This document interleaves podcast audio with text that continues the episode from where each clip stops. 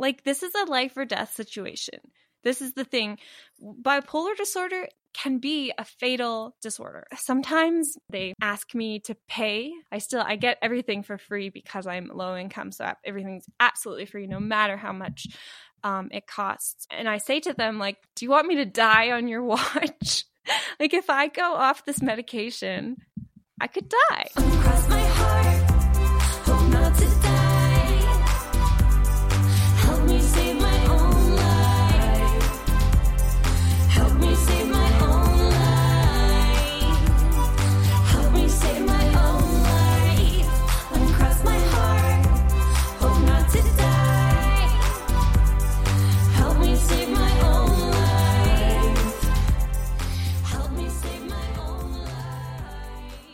I'm excited to bring you part two of my conversation with Canadian musician and mental health advocate Sarah Jickling.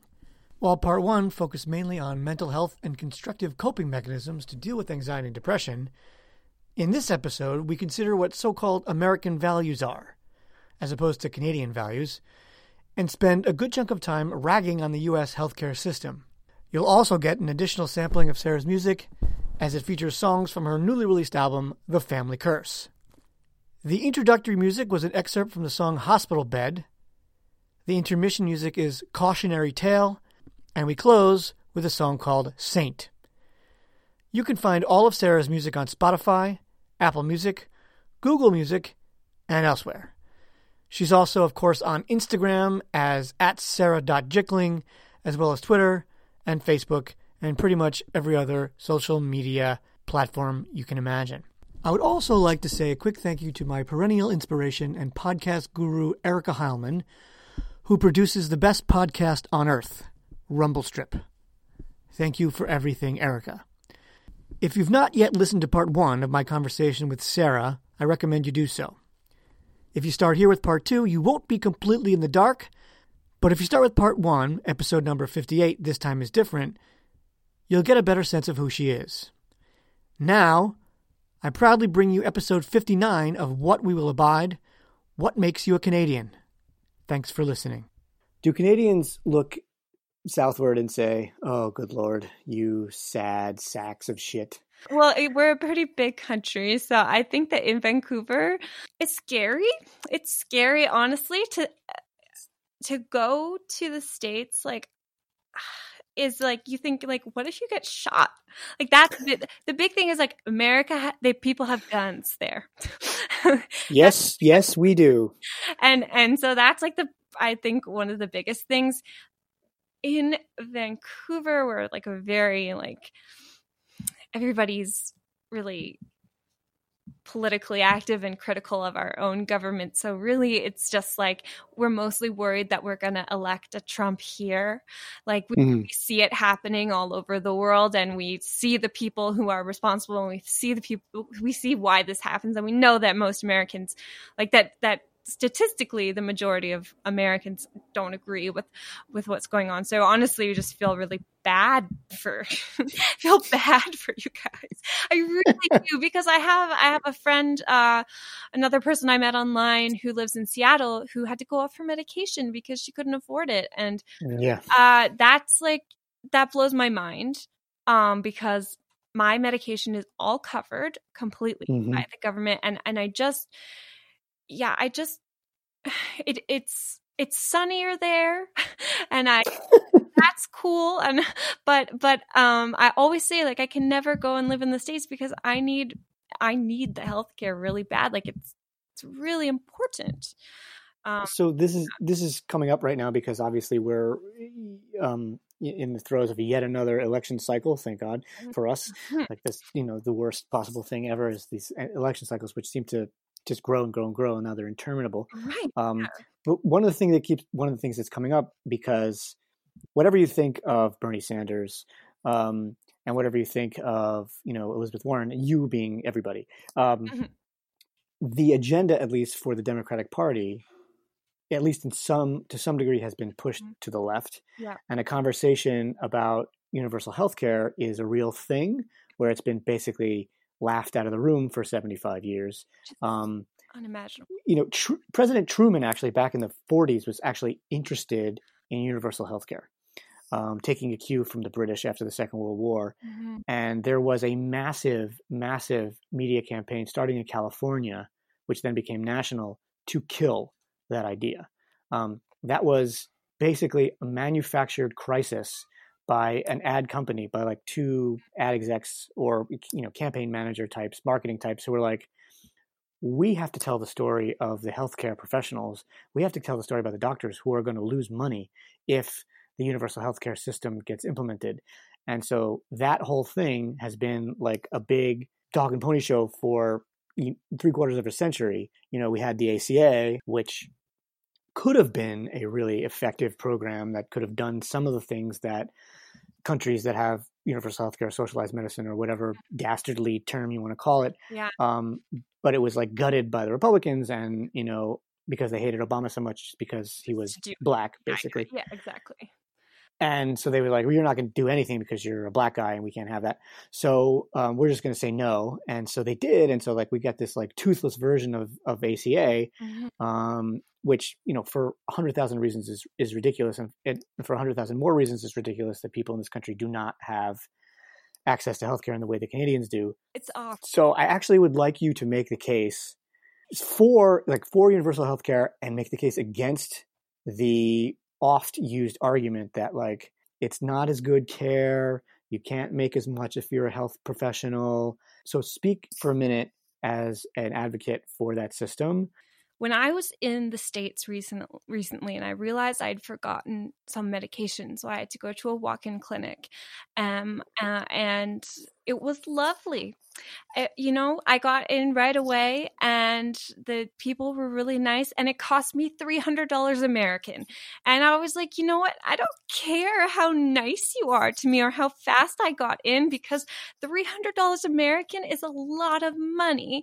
And the idea that that it's worth it is is ridiculous because all I did was say, "Hey, I forgot my medication," and he wrote down on a piece of paper, "Here you go," and that was it.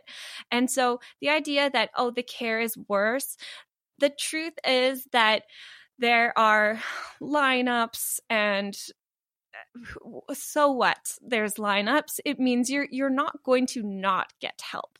You're not going to be turned away and if you are somebody who has a lot of money and wants to get some sort of private doctor, there are ways to do that, but don't do it at the like think that nobody should get health care just because you want some fancy thing. Um you know some really nice walk-in clinic because it's it's it's so scary to think that you wouldn't be able to to get a surgery that you needed or you wouldn't be you know that that having cancer could put you out of this much money um in canada nobody would ever think that there, we don't have any GoFundmes for for people who are sick. That's I see and, it more and more. Yeah, and and the, and uh, this is it's been this way at least since I was born. So I don't hear people who are more well off than me being like, "Oh, I wish I I wish we had American healthcare so I could pay to be in front of everyone in the line or whatever it is. I don't hear people say that. I just hear people say, you know, do the regular complaining of, oh, you know, I had to wait this long at the doctor's. But it's not a big deal. It's not as big of a deal as like not getting medical care, like waiting in line. That's what people complain about. It's not that bad. Like not being able to afford your treatment and then being turned away is really bad. Yeah, there are people who make a decision every single day about whether they're going to buy food or pay their rent or get their medication or get their dialysis or get their chemotherapy or whatever it might be. And and like the thing is even uh, even like my most conservative relatives aren't like we should get rid of universal health care. It's just a thing that that is just so a part of I guess the government is like, okay, yeah, the government helps us with healthcare. Um, that's what they're there for. That that's so that we make sure that people, yeah, that people can af- be able to afford to get treatment for yeah with their dialysis and with all the things that cost so much money. I would not be able to be on the medications I'm on um, if I if I lived in the states. I know that because I ran out of one week's worth of one and had to pay like hundred dollars. So I'm on five. Um, and and what would it mean if you were not able to afford that medication? What would that like mean I, on a day to day basis? I would be dead. Like this is a life or death situation. This is the thing. Bipolar disorder is a fate can be a fatal disorder. And that's what it, sometimes my um my special low income insurance needs to be re-signed by a doctor and they ask me to pay um the, a very it's you know a lot of silly paperwork but i still i get everything for free because i'm low income so everything's absolutely free no matter how much um, it costs. And um and i say to them like do you want me to die on your watch? Like if i go off this medication i could die and like that's the seriousness of this and they're always like okay fine just give it to me it doesn't matter to them um and so that's I mean, so many of these cases are life or death. Isn't that a huge drain on your government? Shouldn't your government be paying for other things than your medication? And, and why should other yeah. citizens have to pay for your medication? If indeed it comes out of our taxes, which is the whole the way it works, it's a drain on your government and also it's a drain on your citizens. I mean, honestly, we've had it for so long that people aren't thinking it's a drain on the government. People people just accept that this is this is part of what a government does. Government we you pay taxes because you're going to pay taxes anyways and then that's what part of what we put our taxes towards. It's not like we have crazy high taxes. We don't. And um honestly are the people who who think that they shouldn't have to pay pay taxes so that everyone can get health care when they actually see the amount of if they actually saw the amount of money that it's costing them it's costing them almost like barely anything. Um and what if you get sick? You're you're not going to be able to afford health care either. Um and so it's it's really like you're, you're I know that people just feel like they're gambling with themselves and saying like I'm probably not going to get sick. Um but you probably will like at some point in your life. Would you rather me like just you know get my medication every every month or or have to stay in the hospital like in a psych ward? And and or like you know the, the, other there are other things that are a lot more draining on the government um and and also on our for, at least for Vancouver we have we've had like some big shot like basketball players come here and condemn all of our homelessness and stuff like that so we it's it's a, it's become like this thing that it's we're it, it, um it's making us look bad so I feel like it's if only you could get people to have like their vanity involved or like it looks bad that your country is full of people who are like dying and they can't get help. Honestly, it's like a trashy look on you. then maybe they would feel like, oh yeah, we need to have a better country than that. Uh, you may be right on that. That might be uh, something to push because what are what are American values? Like I'm I'm I'm asked that question sometimes, or I ask that question sometimes when that comes up, or I'm teaching an American history class routinely. Teenagers who maybe actually are fans of the system, certainly like pro free market, pro capitalism, things like that. And you say, well, what are American values? And their answer is always like money. We like money in this country. We like money. We like image. Yeah, it seems like that's true. Yeah. Do you personally, do you personally resonate with those values? And routinely, kids, no matter what their political views, will say, no, not at all. There's a disconnect there. And I don't know, maybe shaming us would work. Look honestly it's like you you look terrible. Like you need to clean it up. Something like that. I, you hear that america? Yeah. one canadian just said we need to clean up our act so we better do it. Yeah. I the what the thing that you're just saying um the idea of like this is the value of america like so that's a big part that we just don't have here. We just don't have that like idea of like this is the country where everybody you know can do whatever they want and that that whole that whole idea it's just not part of our, our identity. So i see how that you know can if that is in your country's identity whereas our identity is i don't even know what it is. Like we play hockey. Like we don't really have a strong, strong identity. So people aren't like no way. I live in canada. I should be able to do whatever I want. Uh, that's that's just not part of our like nobody's grows up thinking that. I'm tempted to to ask you as a Canadian, um, why isn't that your value system? What is your identity? How is it that it's if that's true, so different from what we posited as American identity, if indeed we're right about that, and maybe we're not. Um, but there's been a lot of talk, a lot of honest talk recently about American identity as um, rooted in violence. Um, you were talking earlier about, uh, I don't want to go to the States, I'm going to get shot. Yeah. uh, which is, Yeah. I mean, funny, but it's also horrifying. And, and like, I don't even know how to respond to that except to say, yeah, you could. Yeah. Um, so don't come. Um, but, but like, so Americans, you know, if we're being honest about our history, I ask this because I think of Canada as having sort of a similar history where, you know, Yeah. you had an indigenous population that was largely eradicated by European colonialists. hmm Okay. You did not have slavery in the way that we did. And so I'm I'm interested in why not and what does Canadian racism look like and what are its origins? How do you sort of reconcile with like, you know, whatever's left of the indigenous population or the history of Canada becoming a country on the backs of other people's land? Like in the United States, we're unabashed about the fact that like some people are unabashed about the fact that like we were destined by God to take this land from heathens, from barbarians, and we were destined. The land was destined to be, um, you know, cultivated and built by heathens and barbarians from Africa. God said, "Here's what you get: you get Indians to kill, and you get black people to put upon to do all your work." And those two things, the land and the the you know the economic boon that comes from that, are what built America. And like, I'm not willing to entertain any other way of looking at it. This has gotten me in trouble in the past in my classrooms, as you might imagine.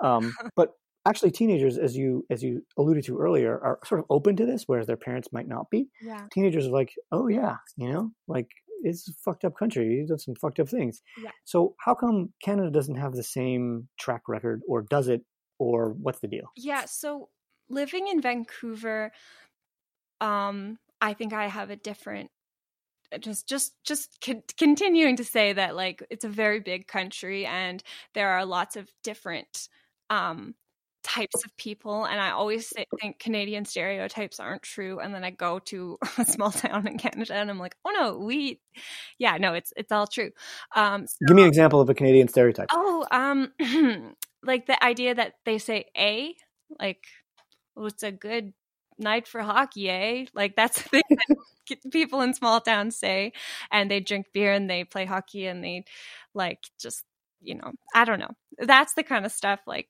that that you think about, um, that I think about, I guess. Um, and and it's and it's, they have the really really intense accents and stuff that people would maybe use to make fun of Canadians. They have really Yeah. intense accents. They're in similarly to the states. There's a big, you know, population of people who who would disagree with what I'm going to say, but in Vancouver especially, there is a big movement to um, acknowledge that this land is stolen um, and and to acknowledge all of this kind of stuff. I mean, Canada Day, for example, people were like, "Don't celebrate Canada Day. This is, you know, this country is on stolen land. We are, we don't feel proud of this country." Um, always people are very critical of of Canada what like Canadians are at least in Vancouver um and and so we do have like we have um a native population that's pretty that we we put I guess n- now we try to put um more funds towards and I actually just happen to be on right now going through a jury for um we're giving grants to indigenous artists and they're writing about their experiences and they've had horrible experiences and we've done horrible things. Um but right now where where we are is we're talking about it um and there's uh, so for example if you were to go give a talk somewhere you'd say uh, before we start, we'd like to acknowledge that we are on the unceded territories of the First Nations people, most, and then you'd say which um, bands. So the Coast Salish, the Squamish, and the Tsleil-Waututh people. Like so, so the, people will say that before a, a, talk or an assembly or a concert. Sometimes people will put that at, in, in the bottoms of their emails.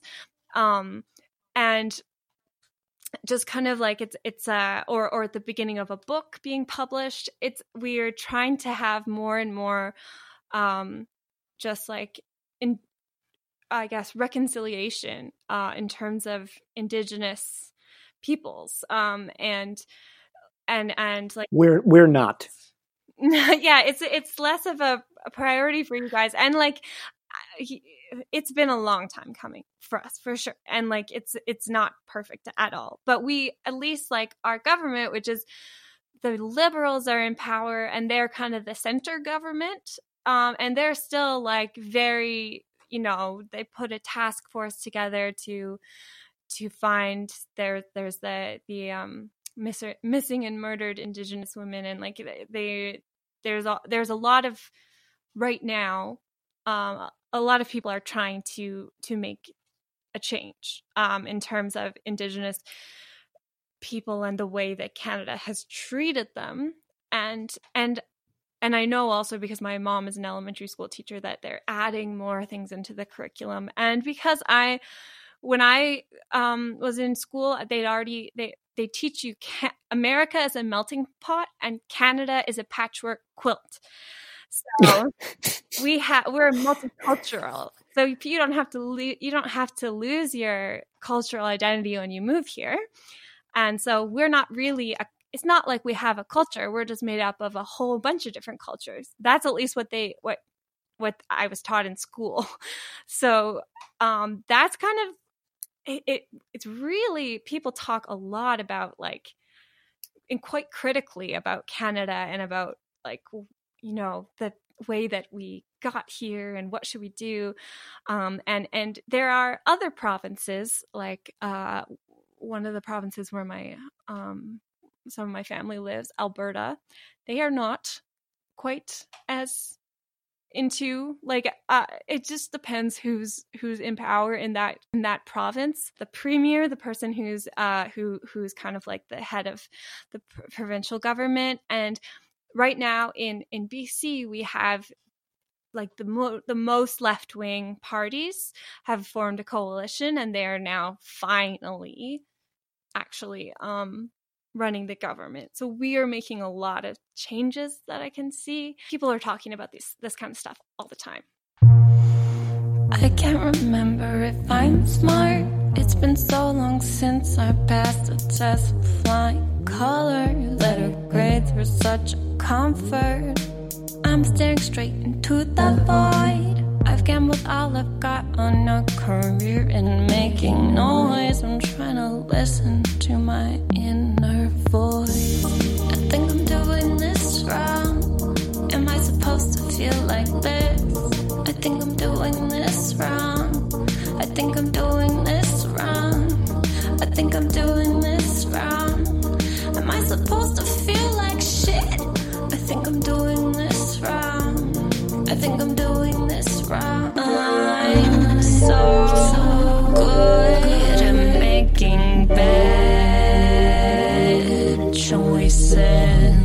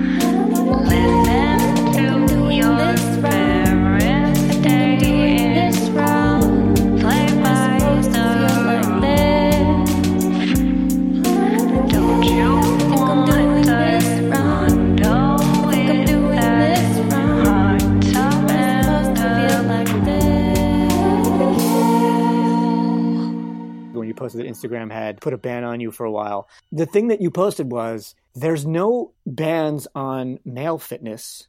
There's no bans on what men can post in terms of nakedness of their body to a degree. I'm beset by ads for fitness apps. Oh, really? And on the fitness, yeah, oh yeah. And on the fitness app in my Instagram and on the fitness apps, so I'm probably gonna get banned from Instagram for mentioning this on you know a podcast that 150 people listen to. I I'm beset by ads for for fitness, and there's all these guys who are like, you want abs look like mine, and uh, no, but the, the point is like that is an advertisement on Instagram, clearly something that they're pushing, Mhm. and it's it, it strikes me as being inherently sexist that the assumption would be that um, any woman who is showing any part of her body on the internet is doing it um, for prurient purposes. And there's all there's already a problem with that because the internet itself is a haven for pornography. The double standard there is infuriating. Publicly women cannot be proud of their bodies. Men can.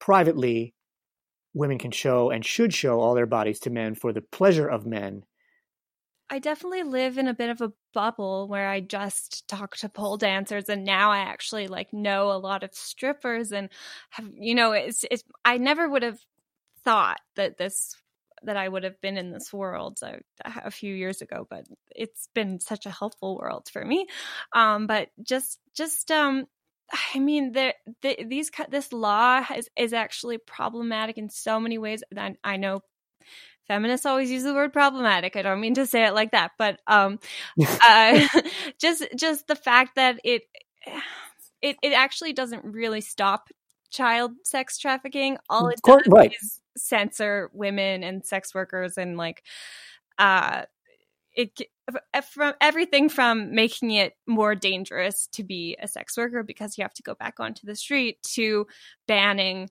women posting fitness photos. Like and so so it's like it's a huge so many people that it affected and i was having a hard time kind of I, I arguing i was arguing a little bit. I had one of my male friends who was not doing well uh, comment and be like why are you why are you bothered that you that you and your friends can't post this stuff? Like kids might see it. And right i right. just, i thought well have you seen it? Because it doesn't it's not what you think.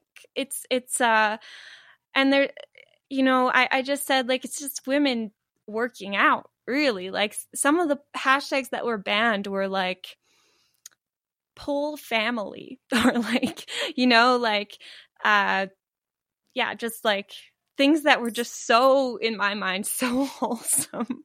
Uh, but there's a pole involved. Um, and and so yeah pole pole workout all that stuff. And then of course eventually female fitness and also the hashtag every body is a bikini body. Um, also ended up getting no good. That um, one wow okay. Yeah so um and this is different in different countries as well so to be fair. Um anyways he was really upset that i would complain about this because this is not a very big deal and who cares? Like i should just pole dance in like and not talk about it not post it on instagram um and he took it in in a way that was really like he i think that he's been kind of radicalized online by like men's rights activist groups because he started talking about how men have it so hard and and you know all of these things that are actually problems that like in feminism we do address which is like the fact that men are seen as weak if they ask for help if they have anxiety if they have depression and, and all the different problems that come along with that. And i'm so aware of that. And and unfortunately he just wouldn't he wouldn't listen um which is fair. But it's like it, it it ended up being a really complicated thing for me posting about that. I did end up having to have some really tough conversations with people my children are always saying to me you never cry uh, and you know we think you're an alien because you never cry. And uh, i'm not really allowed to. Like mm-hmm. and i and there's a part of me that like believes that. I, I don't so i don't want to cast aspersions about a person that i've never met but your friend um, being radicalized by men's rights groups on the internet is frightening to me. Um, that seems to be going in the absolute wrong direction. Yeah. um, and the concept that men have it hard because you know you know masculinely to you know require certain things of them is i think the wrong way to think about it um, and that there are like looking at and being curious about why these things exist, why these taboos or these strictures exist about what women are supposed to be like and what men are supposed to be like, and asking mm-hmm. questions about them is a way better way to go about it. And one of you know one of the questions that I've asked myself many times, and why don't I cry?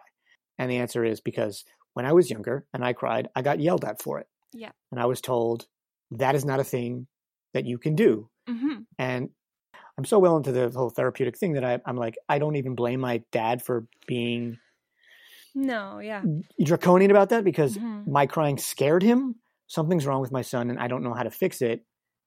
Mm-hmm. It makes me anxious, so I'm going to get angry so that I can mm-hmm. uh, obliterate my vulnerability. Yeah, and I know that because I, I, I have the same impulse with my own children when they cry a certain yeah. way. With this, my first impulse is to turn around and say, "Stop crying," and then like because I'm training myself to change that, I turn and I say, "It looks like you're having a really hard time right now. What's going on?" That's amazing that, to hear you say that.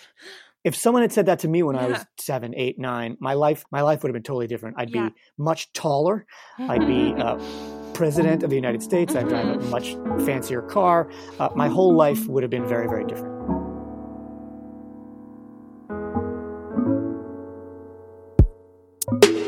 First he built me, then he broke me.